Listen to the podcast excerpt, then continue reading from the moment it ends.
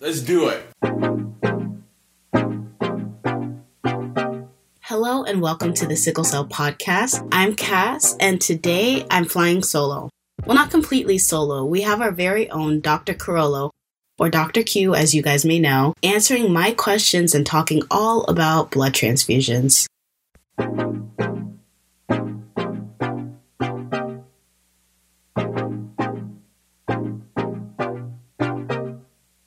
Dr. Q, tell us a little bit about yourself and why sickle cell. I got interested in medicine long time ago, about 40 plus years ago. While I was going to college, I was a nursing assistant in a small hospital over Marin County.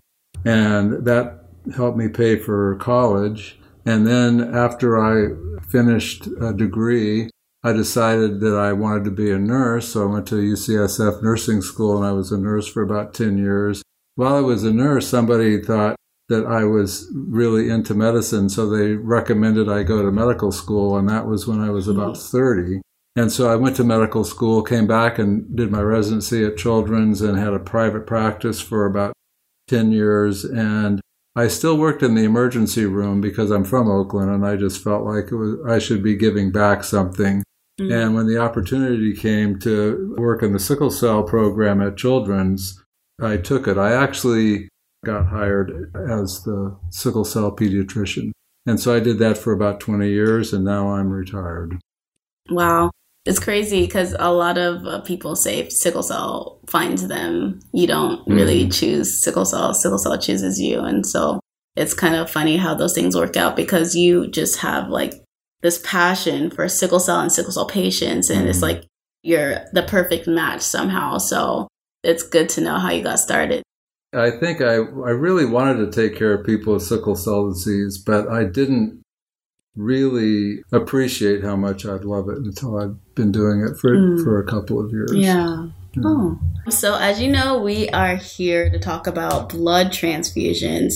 Um, I'm really happy we're talking about this because in one of our, our previous conversations, we have a lot of interesting conversations, and I always like try and ask Dr. Q, like everything I have as a sickle cell patient because I like to be informed as a patient and he just happens to know everything. And so we were talking about blood transfusions and, you know, antibodies, and we wanted to get together and record this so that sickle cell patients have access to this important information. So, why don't we just go ahead and jump right into it?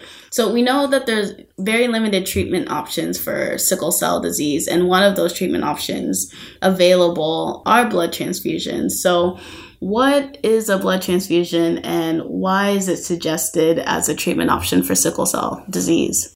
There are actually two different ways to do a blood transfusion. You can either get what's called a simple transfusion, where you just get an intravenous line and you get blood delivered. And that dilutes out the sickle cells with normal blood, so it decreases the symptoms.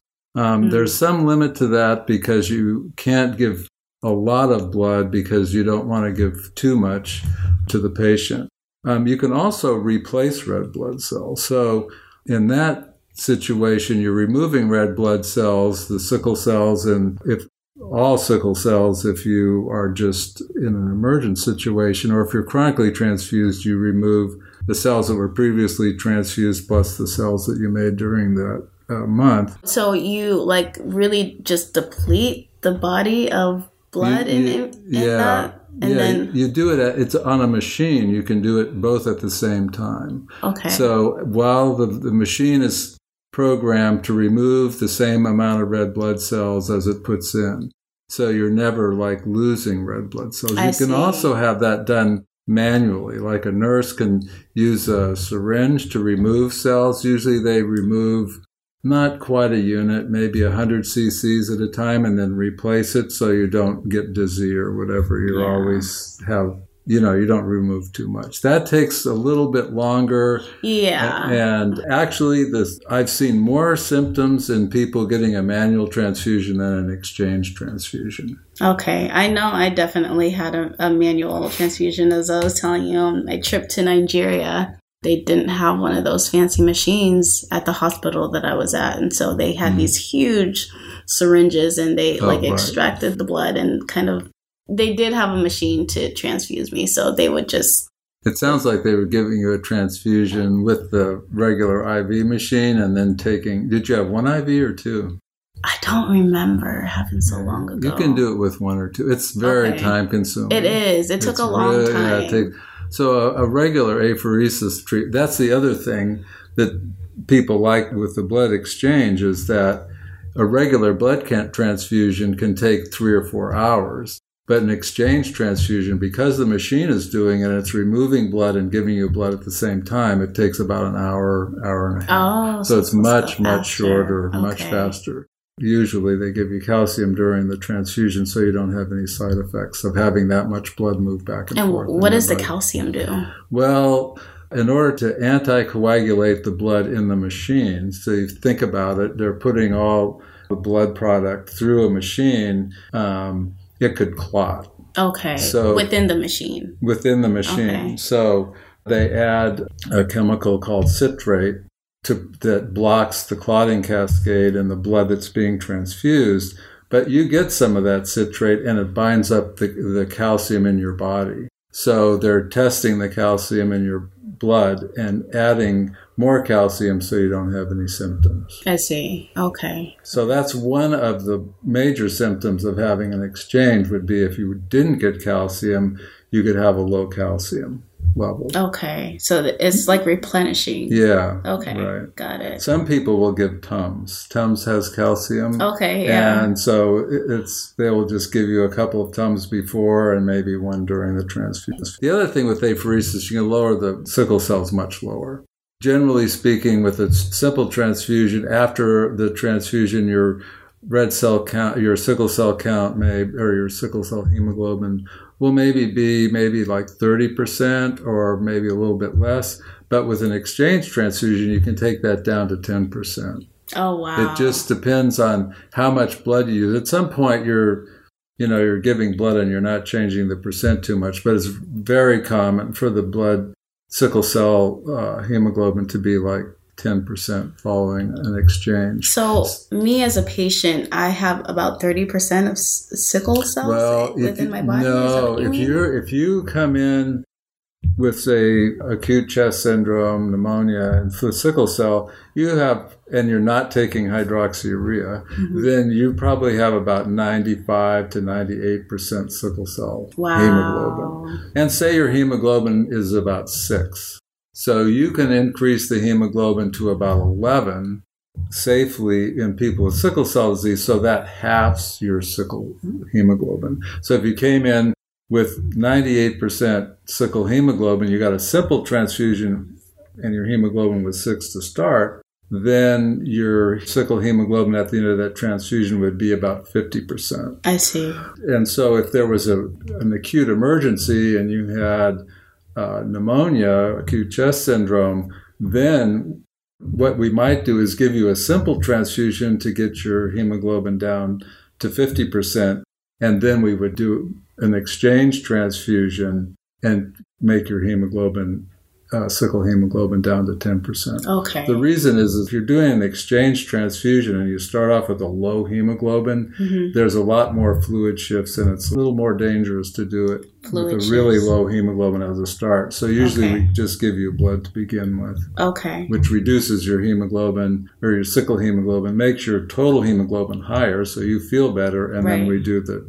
exchange. I guess that's why um, some patients, you know, say they immediately say like they feel like energy oh, right yeah. after they get. I personally feel kind of weird, like I don't know how to explain it, but I feel weird the first day or when I'm getting it. And then, like, you know, a few days later, that's when I start to feel better and I feel the energy and a lot of people say that, like right after the transfusion, sometimes even after an exchange, they just won't feel good for the first day or so. Okay. And then the second day, they feel much better. Okay. When you add that much volume in a simple transfusion, you're sort of fluid overloaded, and that could oh, give you a headache and yeah. just make you feel kind right. of weird. Yeah. Um, and after an exchange transfusion, because there are so many fluid shifts, blood going in and out, and it does increase your hemoglobin as well, you might not feel great that day, but you'd feel much, much better the next day. This is the second time you uh, mentioned fluid shifts. What does that mean? So, what happens is you have to think about it. If you have sickle cell disease and your hemoglobin is six, your blood pressure is actually people with sickle cell have low blood pressures, relatively speaking, but your blood pressure is normal for you and you're making albumin, a protein in your blood, to make sure that the volume of your blood that's going through your heart, the volume of blood your heart is pumping is pretty normal. So when you add any kind of fluid like normal saline or a red cell transfusion, really you're kind of fluid overloading the I person. See. You're giving them more fluid than their circulation can really hold. And that's why it takes four hours to get a simple transfusion because you're letting that all that fluid uh, equilibrate during the transfusion. Uh, but with an exchange, you're taking blood out, so yeah. the total amount of it's increased, but the total amount isn't as dramatic as if you get a, a, simple transfusion. That can also happen if you're getting normal saline. So if some if you go to an emergency room and they're saying, "Oh, this person has sickle cell disease and they're having pain," we'll just give them five liters of normal saline or three or whatever, they might not realize it, but they're really fluid overloading you. And sometimes all that fluid will go into your lungs. That can be dangerous. It's very dangerous, and then they have to give you a diuretic to get rid of it. Okay. That's yeah. probably the most common thing that happens in emergency rooms is it's they give too much fluid over. when someone okay. comes in. Wow. And that can happen during a blood transfusion. That's why you don't transfuse people with, with sickle cell disease over a hemoglobin of about 11 or so. Because okay. then my hemoglobin is probably about 14 or 15. If you did that with a person with sickle cell disease, it'd be really fluid overload. And there's actually an increased incidence of stroke in people. Wow, okay. Because of viscosity of the blood and the, it does increase your blood pressure as well. Mm, so. It's good stuff. Yeah, I always wondered why it took like three or four hours to get right. like a unit or two of blood. I'm like, why is it so? I've seen those machines can go faster right. than, than, they do. But no, that that's great to know. So yeah. usually when they give a blood transfusion, they start off really slow mm-hmm. because they want to make sure you're not going to have a reaction to the blood and they should actually slow it down each time they change the unit. Mm-hmm. And then once they realize everything's fine and you're not having an acute reaction, then they speed it up. Okay. Okay. Yeah. Huh. It's always great, I guess, as a patient to know what our options are. Mm-hmm. So I guess that leads me into asking what are the benefits and disadvantages of getting transfused? So the benefits are pretty dramatic. If you have acute chest syndrome and uh, you get a simple blood transfusion or an exchange, you feel much better pretty quick, at least in a day or two. And with a simple transfusion, if you're having a lot of hemolysis, you may need, or even an exchange, you may need more than one. That's the benefit is reducing the level of sickle cells so your circulation is better and you decrease the sickle cells. The risks well, the, another benefit would be with chronic transfusion. So, if you have a child who has an abnormal transcranial Doppler, it's really high, that's an indication that child is at risk for stroke. stroke. Yeah. Then, if you start that young child on chronic, chronic blood transfusions, they're not going to have a stroke. Okay. Um, the okay. stroke is dramatically decreased. It's not zero, but it's very much decreased, like about 90% or, or more. So that's a, a big advantage for chronic transfusions. Also, if you have some other comorbidity with sickle cell disease, um, you're in heart failure, you're in kidney failure, so you're not making very much hemoglobin, then sometimes uh, exchange or simple transfusions are helpful. People who have um, we transfuse people who had organ transplants. So if you've had a kidney transplant, you don't want to have sickle cell blood damaging that transplant. So those some of those people were on exchange transfusions. Okay. Some of the disadvantages are very common, and some of them are rare. So a common one would be like a rash or itching with a transfusion, or maybe even a fever.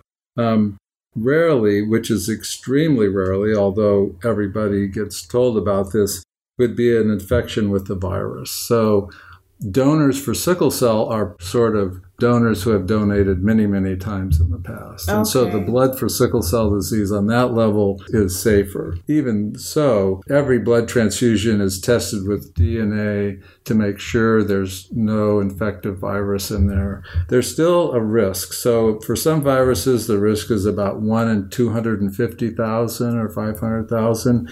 And for things like HIV, the risk may be like one in a million or even Okay. more. So, So chances United are pretty slim. they're pretty slim if you've calculated out. So if I'm getting a blood transfusion every month, and that's like, well, say maybe 24 units a year, Mhm. how many years would you have to get transfused before you got 250,000 blood transfusions? Oh, wow. Not in your lifetime, Yeah. you know. Yeah. So I personally have never seen HIV. I'm sure it happens in a patient with sickle cell disease and maybe hepatitis C back in the day 20 years ago.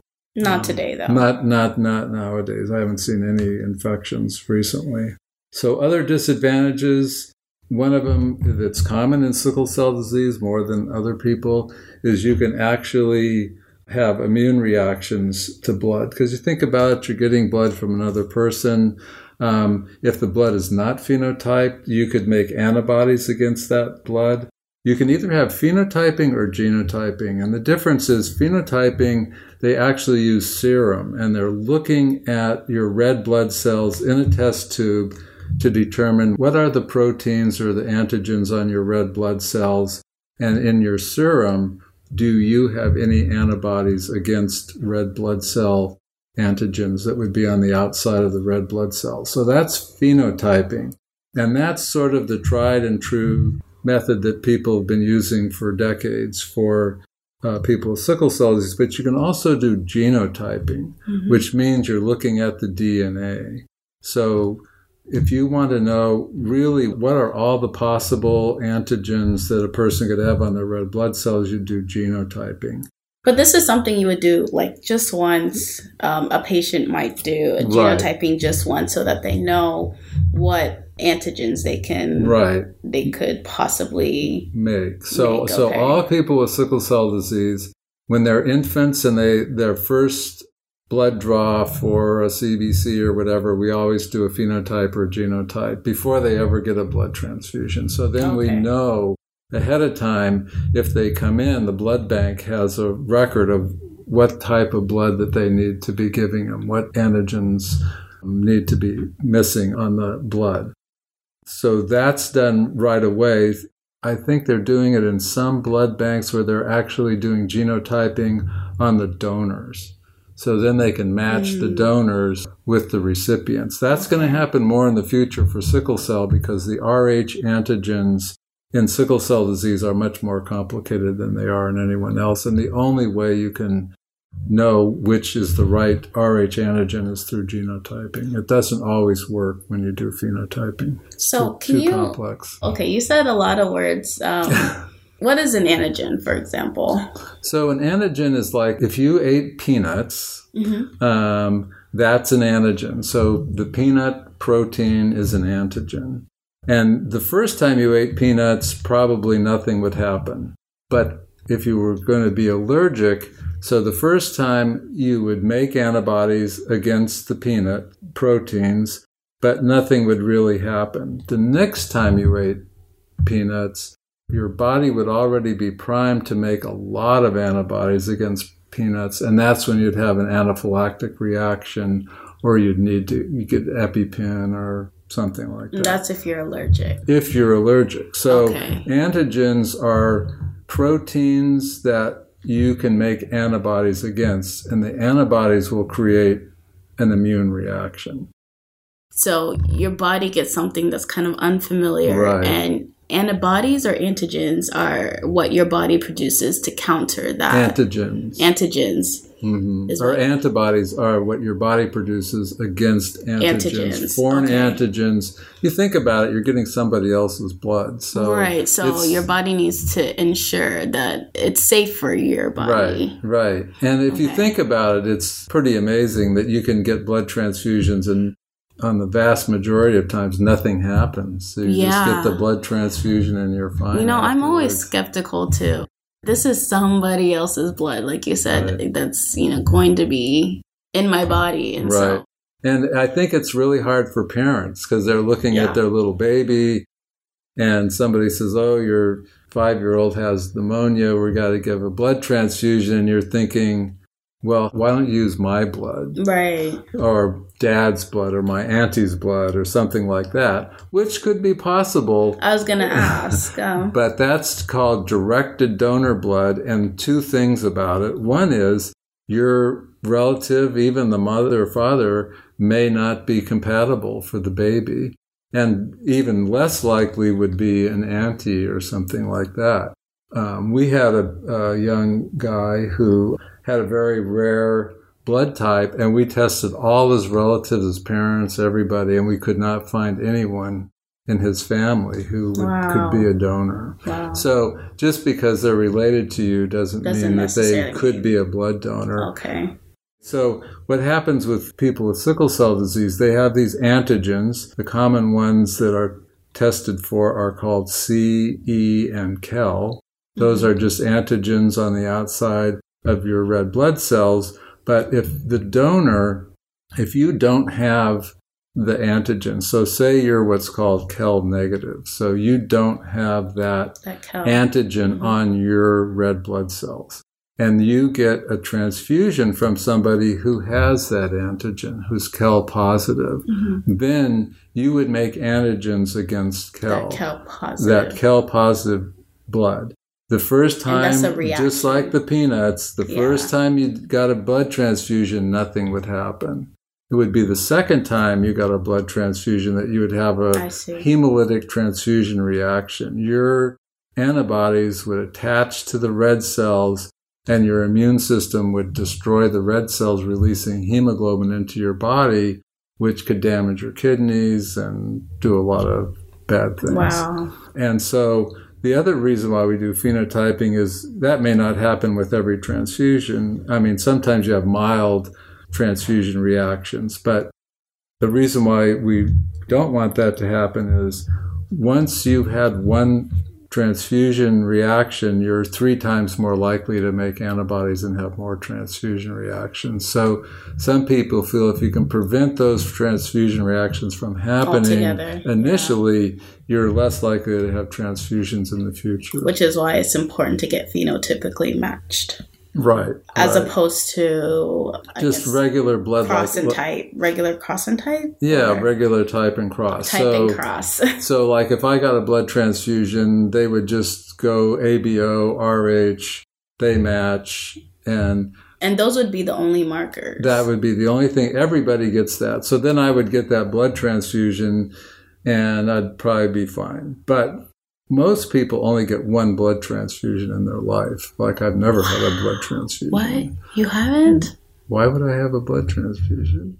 Unless you're like in a car accident or whatever. think, so yeah, most people get one if they're having heart surgery or something like that. Yeah. But most people, they never get another transfusion. And while we're talking about blood for people with sickle cell disease is really expensive. Really, Oh, really? I So- mean, why wouldn't it be? so if you do the more antibodies you have and you have to get antigen negative blood so a normal unit of blood is probably maybe 350 400 dollars something like that one unit. one normal unit of blood but for a special unit for sickle cell disease it could be 1500 2000 or more depending on how rare it was so that's one of the things I things mean, only the best for us. yes so. only the best you get the best blood and the thing is, if you get a simple transfusion, maybe you're getting two units, 3 Mm-hmm. units, but in an exchange transfusion, you might get six okay. to, in order to get rid of all that. Because if you think about it, as you're adding blood, the percent of sickle cell goes down. So if you want it to go really low, you have to exchange like almost the person's whole blood volume. Right. right. So if the blood costs two thousand dollars a unit and you're getting six of them every month, that runs into money. It's a big business. It's like billions of billions of dollars. Hmm. And it's it Wow. is um, a business. It's not for nothing. Yeah. and that's a whole nother topic. That right is a whole there. so, moving on, I guess I heard between hydroxyurea and getting transfused, transfusion was more effective, but it was also higher risks associated with getting transfused. So, what are your thoughts on that?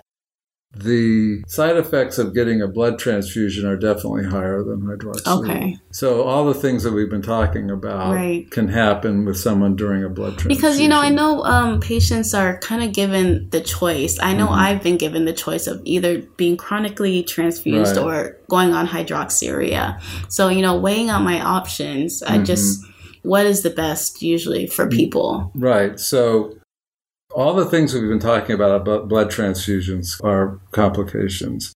Mhm. And the thing is, if you make an antibody against blood or you have a, that's forever. So you, antibodies, they can become undetectable, so you don't realize someone has an antibody, but they're there all the time for the rest of your life. They're not going to go wow. away. Okay. So if you have multiple antibodies to blood because you weren't getting phenotyped or genotypically matched blood, you say you have five antibodies, or three even maybe, or one that's really rare, then you cannot be transfused anymore. right. Or the blood would take so long to Or get that by the time you got it, it would be too late. Or if you were getting transfused every month, maybe one month they'd find one unit, the next month they'd find two, whatever. Wow. But that Yeah. doesn't go away. Those things are unusual, but that's a complication of having a transfusion. And you can have transfusion reactions. There's the remote possibility of having an infection. So those are basically the problems with blood transfusion. And you have to come in every month and you have to get type and cross the day before. It's a two day thing. Right. So with hydroxyurea, hydroxyurea can be looked at as something that could prevent transfusion. So if you start a three year old or some five year old kid on hydroxyurea, the chances of them, it's not 100%, but they're less likely to have blood transfusions throughout their life if they are taking their hydroxyurea every day. And the side effects of hydroxyurea basically have to do with your blood count. So you have to come in every couple of months or on schedule to make sure that your white count isn't too low, your platelet count isn't too low, um, or your actual hemoglobin isn't too low. And if that happens, all you have to do is stop taking the hydroxyurea and everything goes back up to your baseline. So it's not permanent. The other side effects to hydroxyurea is in males, it decreases your sperm count. So you're somewhat less fertile than you would be if you weren't taking hydroxyurea. But again, that goes away if you stop taking hydroxyurea. And technically, you're really not supposed to be fathering children or getting pregnant if you have hydro- if you're on hydroxyurea, hydroxyurea. So that would be maybe considered another side effect. If you were planning a family, you might not want to be on hydroxyurea. Although there have been a number of pregnancies where people didn't realize they were pregnant and they were on hydroxyurea and probably stopped, and there wasn't a problem with with, With the, the babies baby, at all. okay. So the thing is with hydroxyurea, it increases your fetal hemoglobin and decreases your white count, does a few other things, which isn't as effective as bringing your hemoglobin down, your eh, hemoglobin S down Or to say diluting thirty your- percent or something like that. So the other thing it would be that there are people where they are taking their hydroxyurea and it just doesn't work that well. Their fetal hemoglobin is ten percent or fifteen, and it really should be around twenty or so to be as effective as it possibly could.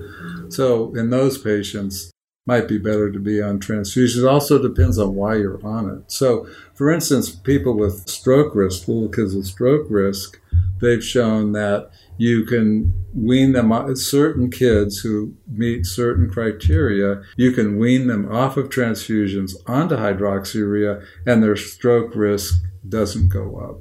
They can take those children off of transfusions. Okay. So, So it's really, I guess, um, I feel like hydroxyurea is really the method of increasing your fetal hemoglobin Right. while while uh, getting transfused is decreasing your S. Your sickle hemoglobin. Your sickle right. hemoglobin. Right. Okay. So, for instance, if you're on hydroxyurea and your fetal hemoglobin is 20%, that still means 80% or so of your blood is all sickle, Sickle. cell blood. Yeah. Whereas if you're on transfusions and your hemoglobin, your sickle hemoglobin is 30%, that means 70% of your blood is not going to sickle. It's right normal Right. hemoglobin. So there's a big difference between the two. it really should be considered, I guess, on a case to case. right. It depends on what, why. I guess there's need- no like, uh, I'm sorry, uh, there's no uh, blanket answer for No. all sickle cell patients. No, it, like everything else, it depends on why you're taking it. So, Okay. if you've had two episodes or one episode of severe acute chest syndrome,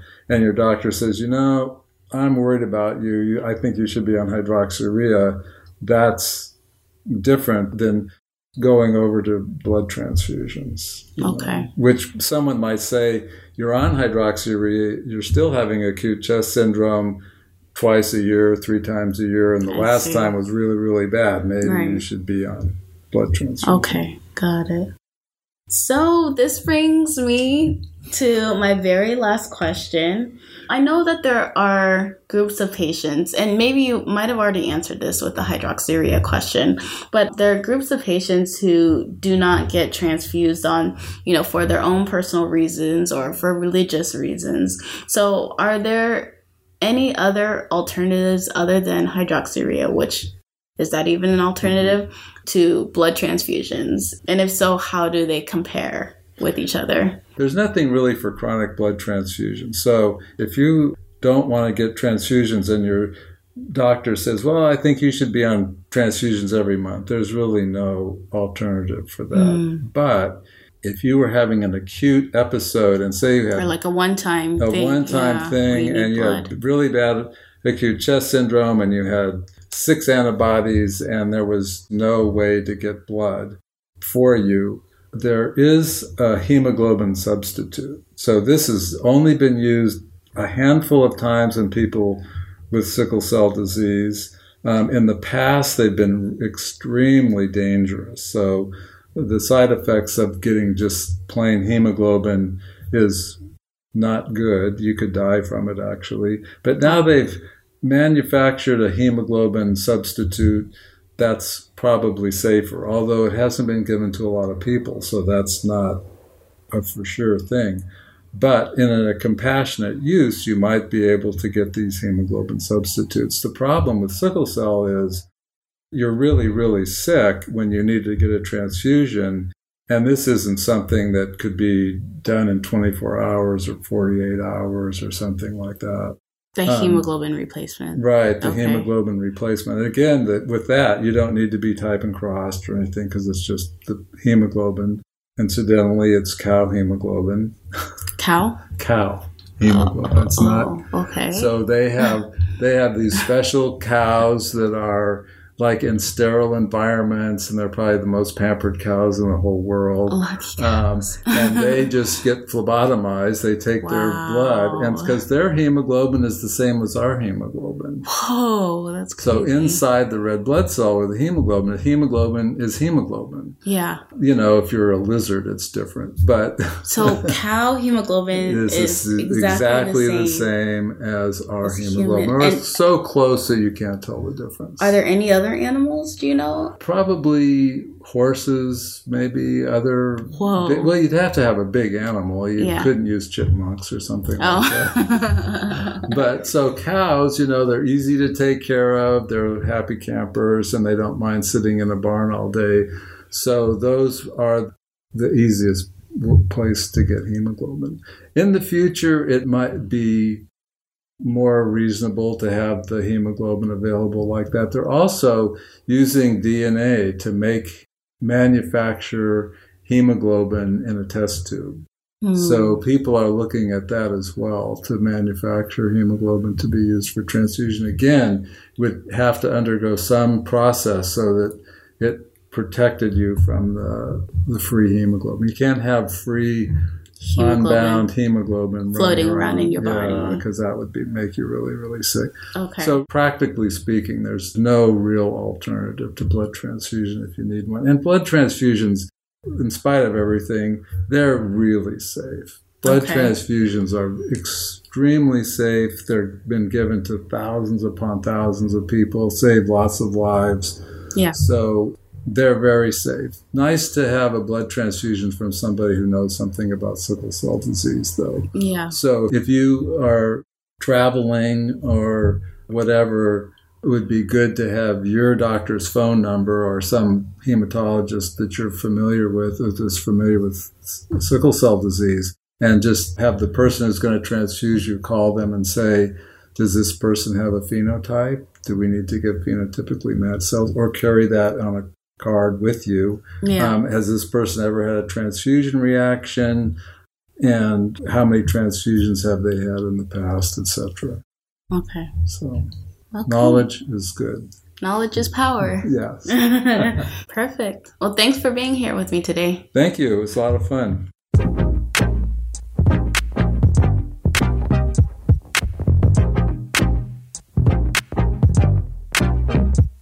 Wow, such great information. I hope you got something out of our discussion. Now, a few housekeeping things before we close out the episode. Remember, this podcast is for educational purposes only. I'll have Dr. Q give you the disclaimer. It's a big topic, and I think you should talk it over with your physician. You know, every patient is a little bit different. They have different problems. There's different reasons to give transfusions. Your personal doctor knows more about you than anybody else. And so they could give you the best advice as to whether you should be on transfusions or not, or whether maybe hydroxyurea would be a better option or some other treatment. As always, you can find our educational content on Instagram, Facebook, Twitter, sometimes YouTube at Sickle Cell 101. So make sure you follow all those platforms to stay updated. And that's it. Thanks for listening once again and catch you next time.